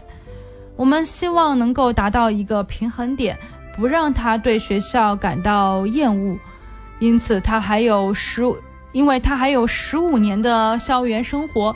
在新西兰进入3级警戒后，卢女士和丈夫已经重新开张了鱼薯店，生意预计恢复到了80%的左右，但午餐期间的客流明显回落。我也不知道什么时候才能一切恢复正常，卢女士说道。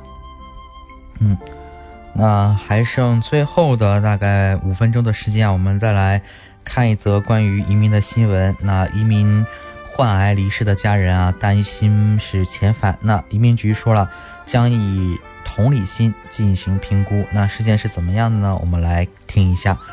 不久前啊，居住在奥克兰的菲律宾移民啊，因为胃癌离世，那让他的妻子和2个孩子啊陷入困境。由于他们没有长期的签证，那因此未来难以确定。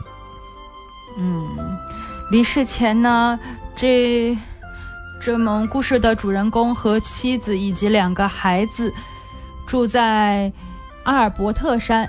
他是在2017年持工签来到新西兰的。2年后，妻子和孩子持团聚签证入境。去年的9月份，他因为不幸确诊4期的胃癌，6个月后离世。在去年的封城期间，他注意到他很快的瘦下来，然后让他去看医生。他的妻子说道，当时医生也搞不清楚他为什么很快的瘦下来，让他回家，但是呢，回家以后他的体重一直在下降。几个月之后啊，胃镜检查发现男主人公患有胃癌，那并被告知啊已经错过了手术治疗时间，要先化疗。那进展啊其实是很顺利的，肿瘤也开始缩小了。然而呢，主人公就开始突然发烧，不得不进行住院的治疗。之后呢，他的病情持续的恶化，最终医生通知他的情况非常的危险，做好最坏的打算。不幸最终还是来到了，他因为胃癌啊医治无效而死亡。看到他走了，他的家人们都很痛苦。他说道啊，这个主人公的妻子说道，她的丈夫为了家人而活，他并不想死，他很担心剩下的妻子和孩子。丈夫的离开呢，让他们一家3口陷入困境。他们的签证将在2022年到期，他很担心到时候会怎么样。他们希望能够留在新西兰，因为他认为这里是他的家。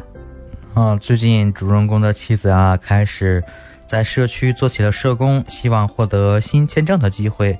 那对于这么一家人的状况，移民局负责边境和签证业务的代理总经理那珍妮啊就说了，如果一个人的签证条件发生变化，可申请改回签证或者是申请新的签证。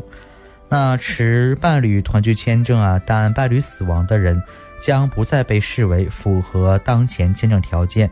那鉴于这种情况，移民局将采取同理心的态度，根据个人情况评估他们的处境。那目前啊，家人和朋友为该主人公的妻子设立了一个众筹的页面呢，也是为他们筹集丈夫葬礼的费用。是的，我们也看到是非常可怜的一家人。好了，那我们今天啊说了几则新闻啊，其中第一个和最后一个都是说关于亚裔菲律宾移民的2则新闻。那第一个新闻就是说，因为在4G期间，因为假地址来领充实物券，然后遭到这个遣返。那最后一则菲律宾移民的信息啊，就是说丈夫患胃癌去世，那妻子和孩子的这种签证状态改变，移民局呢将会是以这种同理心啊这种原则去重新评估他们的处境。那我们也希望这个移民局啊可以那在对待不同事件呢，不同事件会有一个不一样的一个处理结果呢，还是比较希望他们可以有一个好的结果，对，比较公平啊，比较公正的一个一个原则。对，我们 case by case、就是因为这个具体问题具体来分析。嗯，没错。好了，那以上就是我们茶美故乡和大家分享的内容，感谢您的收听。那在8:30啊，请收音机前的听众朋友们准备好收听轩轩主播带来的今天读书。您正在收听的是怀卡托华人之声，调频立体声 FM 89.0，这里是新西兰中文广播电台节目。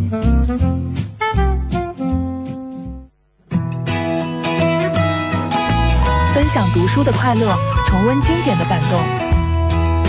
怀卡托华人之声今天读书，甄选全球文坛精品，和您一起读好书，好读书，共品文化大餐。亲爱的听众朋友们，怀卡托华人之声正在播音，我是主持人萱萱。又到了今天读书这个小栏目的时间。每期与您分享值得阅读的好书好文，平淡质朴，娓娓道来，让大家在繁忙的工作生活之余，来一点文化加餐。今天我们来聊一聊这个世纪的命题就是什么是幸福。在世界上一切东西中好像只有幸福是人人都想要的东西。你去问人们想不想结婚想不想生孩子，或者想不想上大学做生意出国，肯定都会得到不同的答案。可是如果你问大家想不想得到幸福，估计是没有人会拒绝的。而且呢，之所以有些人不想生孩子或者不想做生意原因正在于他们认为这些东西并不能使他们幸福。想要这些东西的人反而是认为呢能够给自己带来幸福，或者是至少是获得幸福的方法之一。也就是说，在不同的选择背后也就是藏着不同的动机。都是为了幸福，其实不管是什么样的选择。而这同时呢，也就表明了人们对幸福的理解是多么的不同。幸福也的确是一个极其含糊的概念，人们往往把得到自己最想要的东西，实现自己最衷心的愿望称作幸福。然而愿望不仅是因人而异的，而且同一个人的愿望也会发生变化真的实现了愿望，得到了想要的东西，是否就幸福了也还难说。这要看他是否确实带来了内心的满足和愉悦。有些东西或有些事情实现了之后你可能会发现它并不像你想象的那么有价值，是吧？费尽力气争取某种东西，争到了到手了发现远远不如想象的好，这也是常有的事情。幸福与主观的愿望和心情是相互纠缠的，当然就很难给它一个客观的标准了。我们由此倒可以确定一点幸福不是一种纯粹客观的状态，我们不能仅凭一个人的外在的境遇来断定他是否幸福。他很有钱，有别墅，有汽车，有漂亮的太太，也许是令人羡慕的，可是如果他自己不感到幸福，我们也不能硬说他是幸福的既然他不感到幸福，那事实上他也就的确是不幸福的。外在的财富和境遇仅仅是条件，如果不转化为内在的体验和心情，便不能称其为幸福了。那如此看来，幸福似乎主要是一种内心快乐的状态，不过它不是一般的快乐，而是非常强烈和深刻的快乐，以至于我们此时此刻会由衷的觉得活着是多么有意思，人生是多么美好。正是这样，幸福的体验最直接包含着我们对生命的意义的肯定和评价。感到幸福，也就是感到自己的生命意义得到了实现。不管拥有这种体验的时间是多么的短暂，这种体验却总是向着整个一生的所包含的对生命意义的总体的评价。当有人感受到幸福时，心中仿佛响着一个声音：啊，为了这个时刻，我这一生值了。若没有这种感觉，说幸福那就是滥用了大字眼。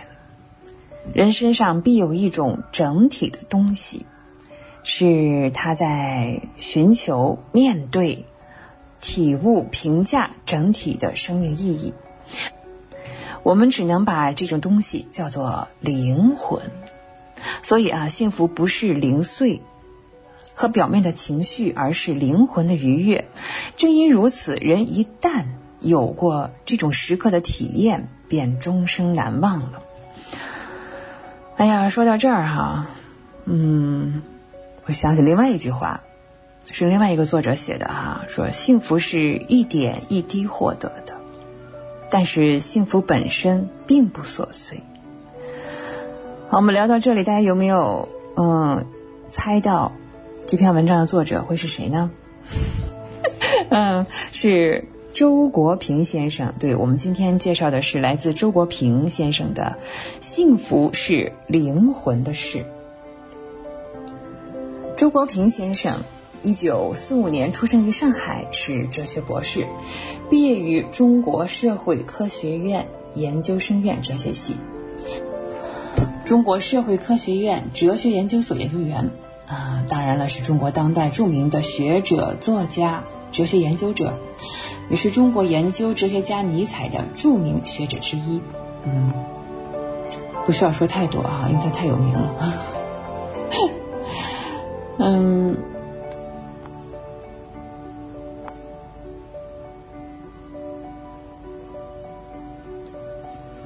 周国平先生在1962年，就读于北京大学哲学系，在68年呢，从北京大学毕业，到湖南军队农场劳动过1年半，然后分配到了广西资源县工作，任资源县的宣传部理论干事和县委打校教员。1978年在中国社会科学院研究生院哲学系攻读了他的硕士学位。1981年呢就受聘成为了助理研究员。2009年又受聘为西南政法大学兼职教授。他的作品特别是关于尼采比如说尼采在世纪的转折点上，在1986年就出版了。还有悲剧的诞生，尼采美学文选等等。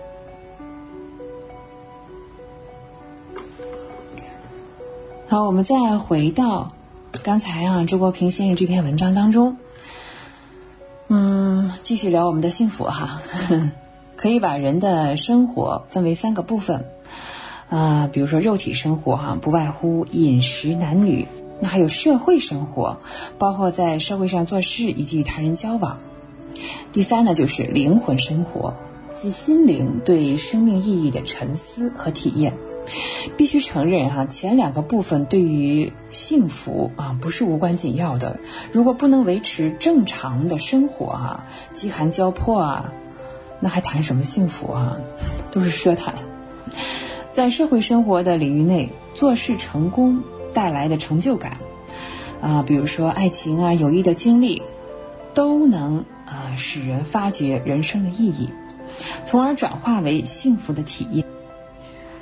我们至少应该承认，既然一切美好的经历必须转化为内心的体验才能称其为幸福，那么内心体验的敏感和丰富与否的确就是非常重要的。它决定了一个人感受幸福的能力。那对于内心世界不同的人来说，相同的经历具有完全不同的意义啊，是的。因而呢，事实上呢，他们也就并不拥有相同的经历了。对，既然对这个经历的定义不同啊，那就是这样。另一方面，一个习惯于沉思的智者，由于他透彻地思考了人生的意义和限度，他从沉思和智慧中获得的快乐，便是任何外在的变故都不能将他剥夺的。好，有温度，会思考，爱生活。我们今天一起来分享了周国平先生的作品《幸福是灵魂的事》。好，以上就是本期的今天读书啊，我们天天读书，我是萱萱，下期节目我们再会，再见。地球是我们既神秘又熟悉的家园，走过了40多亿年的奇妙旅程，怀卡托华人之声地球传奇，了解我们对地球的探索，文明的兴衰简史，环境与人类的关系，科技的发展进步，开启一段各方角色在地球舞台演绎的故事。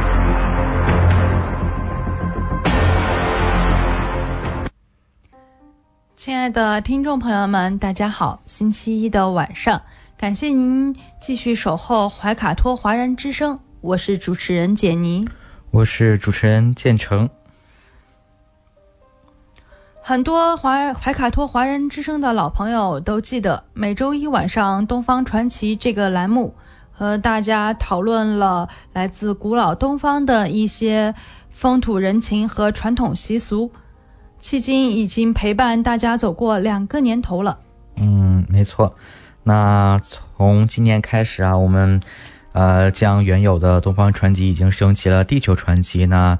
您不但可以了解中国5000年的历史进程中宝贵的非物质文化遗产，还包括了重大的地质地理演化事件、文明的兴衰、人类科技的发展与对未来的畅想。今晚在直播间陪伴您的是主播简宁和建成，希望怀卡托华人之声的听众朋友们继续支持我们的节目，感谢您的持续关注。那今天啊，我们和听众朋友们分享即将到来的广西壮族自治区的人们的小假期3月3，以及埃及的文风节。那说到3月3啊，可以说是让全国人民啊都羡慕的假日。那3月3啊，指的是农历3月初3，中国多个民族的传统节日。那3月3歌节啊，也已经有上千年的历史了。人们在春耕之后啊，以对唱山歌的形式来祈求风调雨顺。壮族山歌的发展啊，尤为突出，到了清代形成了数百人甚至1000人的举唱的大规模的歌唱盛宴。那有些地方在这期间啊，还要祭祖啊，杀鸡宰羊，供上5色的糯米饭和自酿的米酒，跳着这个采糖啊，抢花炮，那不少习俗啊都延续至今。2014年，壮族3月3申遗成功，将广西多民族传统文化推向国际舞台。同年，广西确定壮族3月3设为法定假期。在壮族3月3活动期间呢，广西准备了40多项重大活动。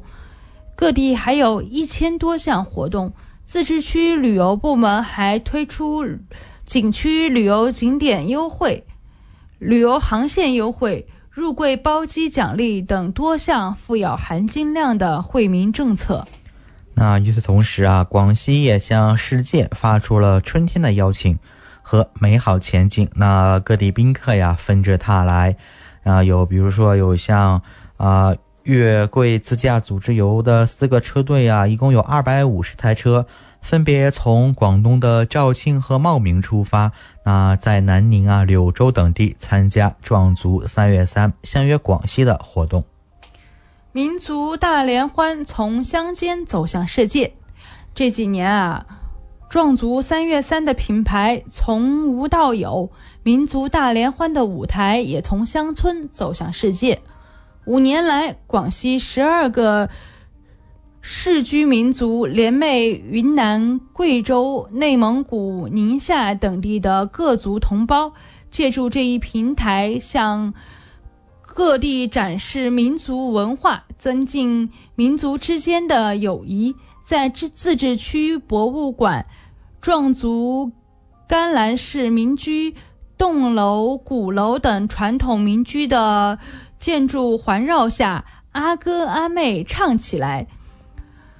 族3月3主题曲《广西您的呀》 敲响了象征壮族民族文化的动鼓。 那民族大联欢啊， 也吸引了来自海外目光的关注， 比如说广西柳州的山歌邀请赛 吸引了来自哈萨克斯坦、 缅甸等 12个 一带一路沿线国家的歌手啊 同台飙歌。 传统节庆品牌效应产出。 壮族3月3 聚集民族文化、 群众体育、 风情旅游、 特色消费于一体， 在国内外的影响力啊 不断的提升， 已成为广西的一个重要的民族文化旅游品牌。 人们在重拾民族传统文化记忆的同时呢， 生活的幸福感也不断的提升。 像比如说在工业城市啊 柳州， 那有近 200名的国外工业旅游专家呀 齐聚一堂， 共同探讨了旅游产业在城市发展中的定位及战略。 近年来呀， 结合建设生态宜居宜游的山水旅游名城， 当地呀 打造出了一系列独具观光体验特色的工业旅游精品线路。 那文化旅游啊 同样融合也是势不可挡， 为未来城市发展啊 开辟了新的路径。 我们接下来呢 将目光转向埃及， 下一个为听众朋友们介绍的呀 是埃及的文风节。 文风节是埃及人传统的节日， 文风节始于公元前3000年左右， 传说是 慈善战神战胜邪恶恶神的日子， 经过约 5000年的历史演变呢， 人们在文风节里 祈祝人间祥和太平和春光永驻的习俗啊不衰， 该节日也是埃及最古老的传统节日之一。 在文风节当天啊， 从清晨起， 全国是上下一片欢腾， 全国各地数以百万计的男女老幼啊， 潮水般地涌向公园、海滨、 尼罗河畔等等， 来共同欢庆这一传统佳节。 对埃及人来说啊， 一年一度的文风节 是家人团聚和外出春游的日子。 从早至晚， 全埃及的郊游景点啊， 这个人都是很多， 到处欢歌笑语。 首都开罗的各大公园啊， 更是人山人海， 仅近郊尼罗河畔的这种公园和室内动物园的游人啊， 就分别达到近 100万 与 60多万。 那除了饱览春意盎然的自然风光， 游人啊 还可以欣赏民间艺术团体丰富多彩的演出， 当然啦， 能歌善舞的游人啊 也可以自唱自跳， 尽情欢乐。 吃特定的传统食品呢， 是文风节中不可缺少的内容。 文风节期间啊， 春风荡漾， 鲜花盛开， 许多人往往按照传统习俗， 自带鸡蛋、生菜、 葱以及咸鱼等食品， 在踏青处寻一处合适的地点， 席地野餐。 古埃及认为吃大葱可以治病驱邪， 生菜和生咸鱼可以强身健体， 尤其是增强生育能力。 不过啊， 最为流行的还是吃煮鸡蛋。 古埃及人把鸡蛋视为生命的起源， 认为是太阳给予了鸡蛋和地球生命， 因此鸡蛋孵化成小鸡， 大地产生生灵。 古埃及人啊， 不仅把鸡蛋作为节日餐桌上必备的神圣食品， 而且借助鸡蛋祈求好运。他们在夜间啊，用彩色颜料在煮熟的鸡蛋上描绘种种祝愿，然后将这些彩蛋装入篮筐，或摆放于房屋的前后，或者挂于附近的树杈上，等待太阳显神灵。在节日中啊，互致问候时手持彩蛋相互碰撞，也是埃及人祈求好运的一种方式。那谁的鸡蛋没有破裂，就意味着太阳神将满足他的祝愿。今天我们的地球传奇呢，就和大家聊到这里。希望这短短的10分钟啊，带给了听众朋友们一些有趣的话题和知识，能够引起大家的共鸣。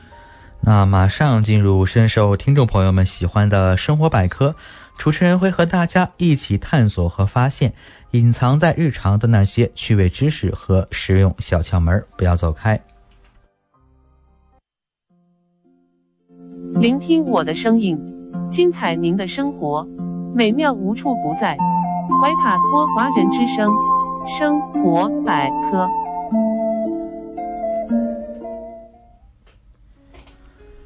怀卡托华人之声中文广播的听众朋友们，大家晚上好，我是主持人建成，我是解妮，感谢大家今晚的陪伴。现在来到了我们今天播音的最后一个单元——生活百科。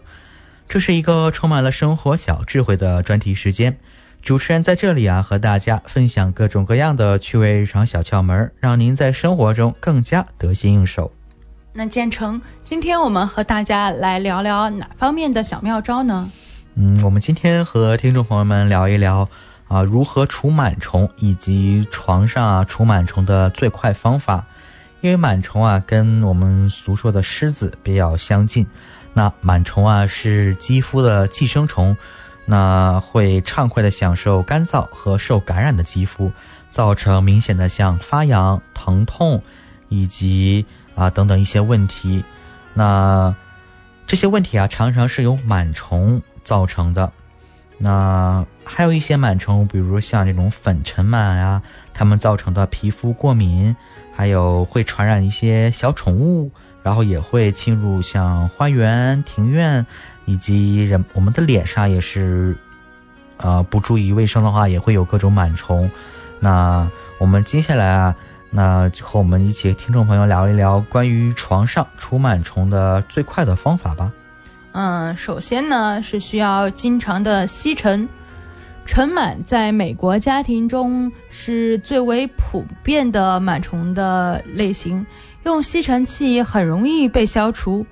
尘螨会粘住纺织物，大部分啊是在地毯上、家具上，有时候还在衣服里。定期使用吸尘器清洁，或者用干净的织物，就能解决这个问题了。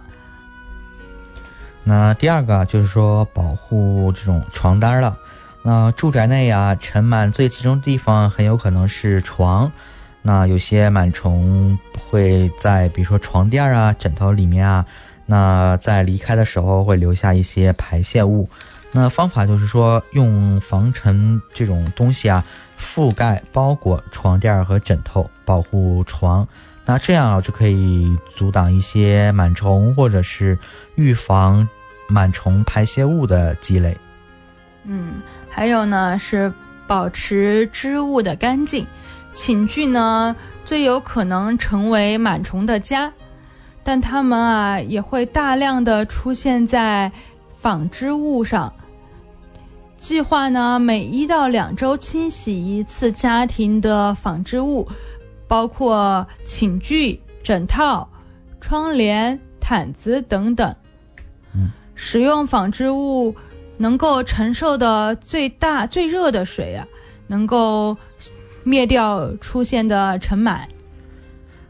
另外一点，我们就要经常的除尘。那很明显啊，螨尘比较经常的累积在灰尘中，因此经常擦洗固定物件，确保我们住的地方尽量没有灰尘。如何清洁呢？可以使用湿抹布或者是布来进行擦洗，那消除螨虫排泄物和过敏源。如果人们对螨虫过敏啊，在打扫的时候可以做一些保护，以免吸入刺激物。其他呢，还可以用降低湿度的方法，创造一个让尘螨难以成长的环境。这些小虫子啊，一般喜欢湿度大而温暖的环境。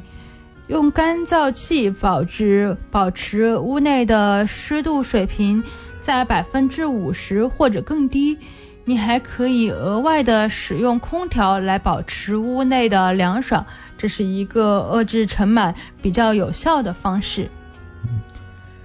还有啊，就是说可以适当的更换一些物件，比如说像床单啊这种可更换的地毯等等，那也可以去除掉这种螨虫。除了刚才我们说到的方法呢，还有过滤螨虫，使用吸尘器和排气阀内的过滤器永久的清除尘螨。高效的空气过滤器能使困住经过的螨虫以及其他的排泄物，让它们啊不再返回到您的住宅内。最后呢，是使用杀虫剂。最新的测量啊，您可以在您的屋内使用杀虫剂来消灭尘螨。寻找广告里以尘螨为主要目标的产品，或者聘请专业的人员来为您杀掉这些尘螨。请记住啊，使用尘螨杀虫喷雾可能会让您的住宅发臭，或者成为其他局限，或者有其他的局限性。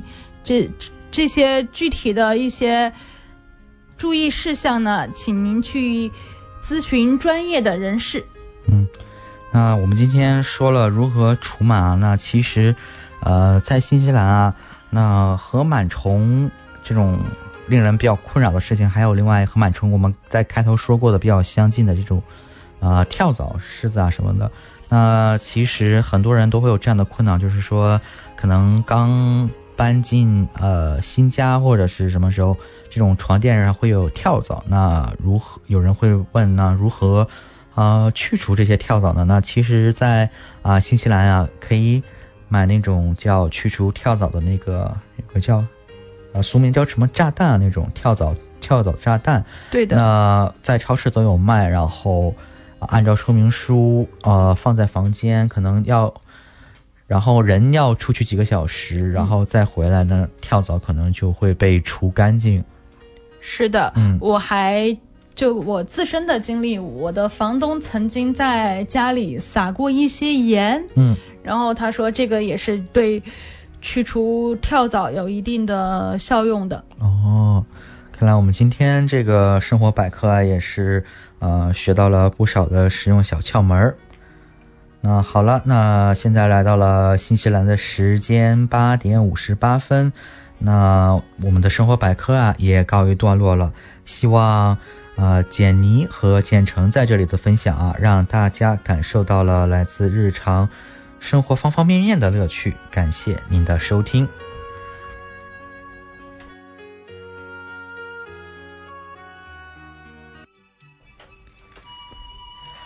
时间来到了8点58分，星期一的晚上，我们和大家聊一聊本周的天气情况。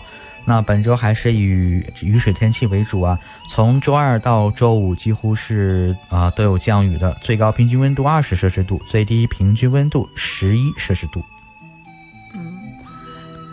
我们来看到了在周末呢，周末也是有降雨，然后最高平均温度20度左右，最低温度8摄氏度左右。好了，那今晚黄金时段啊，又中文播音如白驹过隙，又到了该跟大家说再见的时候了。虽然我们无法阻拦时间的流逝，但我们可以主宰自己的心情。希望我们通过空中电波来带给您一份美丽的心情。那今晚主播简妮和进程，感谢您对于怀卡托华人之声的支持呢。通过中新华媒公众号和中新时报的官网收听电台的听众啊，可以继续收听我们24小时播出的中文节目。那明天晚上7点钟啊，我们依然在 FM89.0 准时守候。那祝大家晚安，我们明天见。Follow our radio, share the world. For more episodes, use the accessmedia.nz app for iOS and Android devices, or subscribe to this podcast via Spotify, iHeartRadio, or Apple Podcasts. This Free FM podcast was brought to you with support from New Zealand On Air.